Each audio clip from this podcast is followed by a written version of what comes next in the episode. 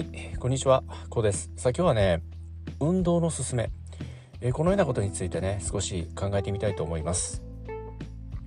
さあ、ご自身はどうでしょうか？何かしら運動習慣、体を動かす習慣というものをね、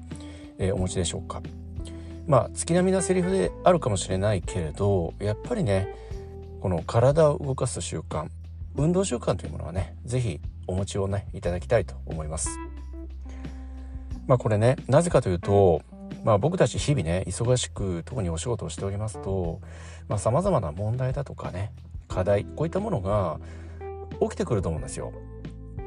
でそうしますとまあ少々悩んだりね堂々巡りになってしまったりすると思うんだけどそういった時に時間を見つけてね体を動かしたり運動したりするとその体を動かしている運動している間ってそのような悩みだとか問題そういったものに意識が向かなくなるんですよね。まあ、これ、えー、どういうことかというと体を動かす運動しているっていうことはそのある意味そのご自身の体に負荷を与える行動なんですよね。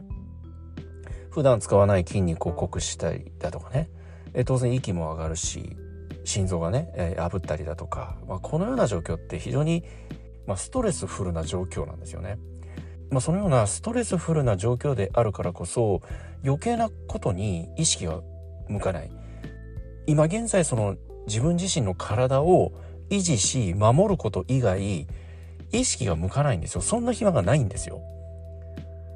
まあ、このような状況って、まあ、言い方を変えますとねご自身の体に負荷を与えているということはそのある意味では生命の危機なんですよね。生命の危機である状況の中でそのお仕事の悩みだとか問題だとかどうでもよくないですかぐらいのこの境地に至れるわけなんですよね。これが運動のメリットなんですよ。まあ、ちなみに僕はもう20年以上ランニングをしているんだけどこのランニングその走っている間って余計なこと考えないんですよ。もちろん僕もそれなりにねそのお仕事に対しての、まあ、悩みだとかね、まあ、こんなようにしたらいいのかなだとか、えー、このようにしたらどうかなだとかさまあ様々こう問題や課題に対して思いを巡らす、えー、このようなことってもちろんあります。あるんだけどその運動するとその体を動かしている間ってそんなこと考えている暇がないんですよ。もう自分の体こう自分の体が酷使されている状況ですからその自分の体にとっては自分の危機じゃないですか。そのですからその自分の危機をなんとかこう守ろうその自分の体の危機をいかに克服できるかってそちらの方に意識が向くのでそれ以外のことって考えている余裕がないむしろ考えている暇がないんですよね。ですからそのあえてね問題だとか課題にぶち当たってこう悩んでしまうような時ってまあ僕も当然あるんだけどそのような時こそね僕は時間を見つけてランニングに行くんですよ。そのいわゆる走るということを行うんですよね。そうしますとその悩みだとか問題に意識が向かないからこのランニングを終えて帰ってきた時って非常にすっきりしてるんですよね。頭の中がすっきりしているし心も落ち着いているしそうしますとどうなるかっていうと新たなアイディアなんかがひらめいたりするんですよね。まあ、これは一旦ねその心ですとか感情がリセットされた効果なんですよね。一旦この心だとかね感情がリセットされることによってまあ別の言い方をしますと原点に戻れるわけなんですよね。フラットな状態に戻れるわけなんですよ。でそうしますと様々な問題や課題を冷静に見ることができてくる。その冷静に見ることができてくるっていうのは俯瞰的に第三者の目線で冷静に落ち着いて見ることができてくるということなんですよ。そうしますとこれまで今まで悩んでいたまあ行き詰まっていたね問題や課題であっても新たな解決法であったりまた新たなアイデアですよね。こういったものが突然ひらめいてくる。それも一つではなく二つも三つもひらめくこともあってこの運動の効果って非常にそのご自身のその感情の整理ですよね。そのようなメリットを享受できる。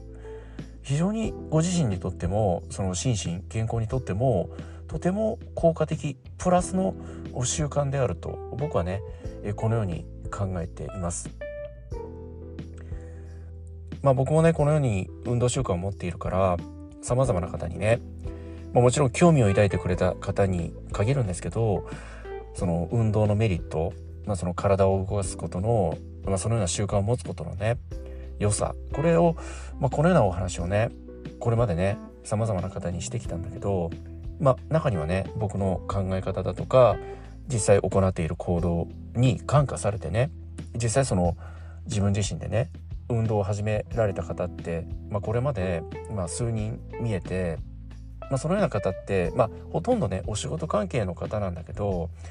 この,、まあ、そのお仕事上で少々打ち合わせをしたりねすることがあるんだけどそういった時にやっぱりこの運動の話になるんですよこの運動習慣のね。そうしますといやとてもいい話を聞いて実際自分でやってみたらねえ、まあ、体重が非常に落ちてきて、まあ、ウエストの ウエストが縮まってねとても体が軽くなって快調ですなんて、まあ、こんな面白い話をしてくれたりまた実際に僕と等しくねそのランニングを始められて実際にそのレースにね出られたりだとかお休みの日はどこそこのマラソン大会に出るんですみたいなねそのようなお話をされる方も見えてとても僕もそれって嬉しいんですよね。そのような会話をされている方まあ僕もそうなんだけどお互いに笑顔だし目がキラキラとしてるんですよね。そのお仕事の話プラスそのような運動習慣体を動かすことのメリットだとか楽しさあこういったことをお話ししている間ってとてもその空間って幸せに包まれるんですよね。それはやっぱりその体を動かすことってそのこう心身の健康にもプラスだしまた心ですよね感情の整理整頓そして心の健康にもつながるってことなんですよねそれって。ですから総じて言えることってこの体を動かす運動習慣を持つっていうことは悪いことは何一つないんですよ。何一つないです悪いことは。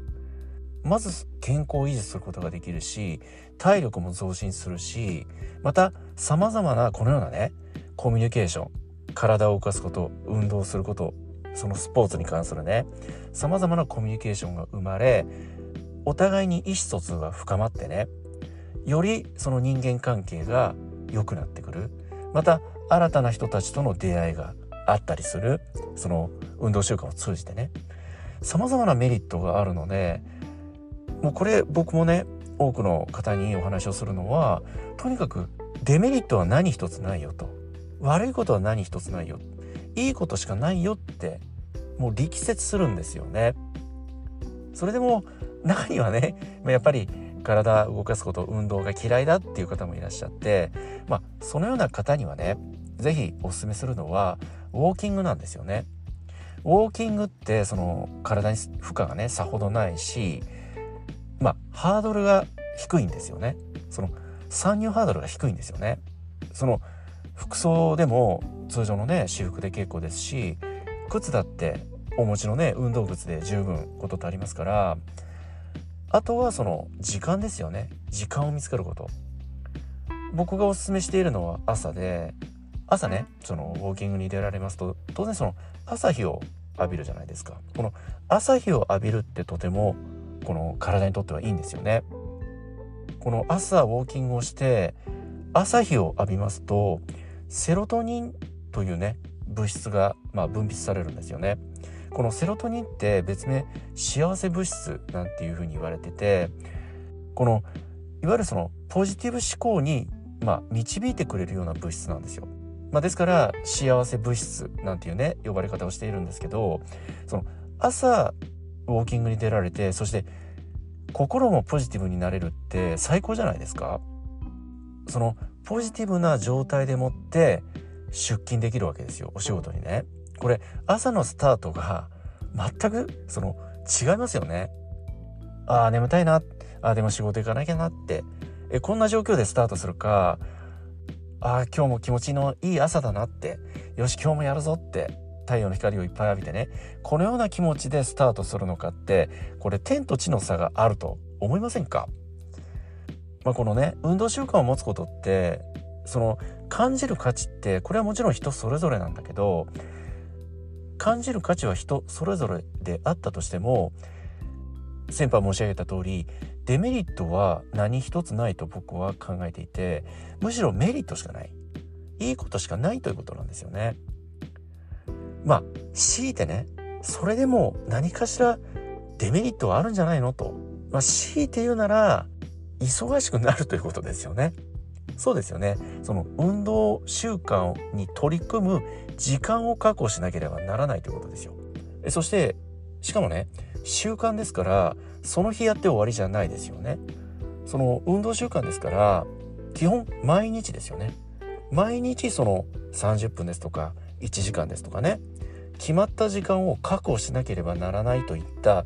忙しさが生まれてきます。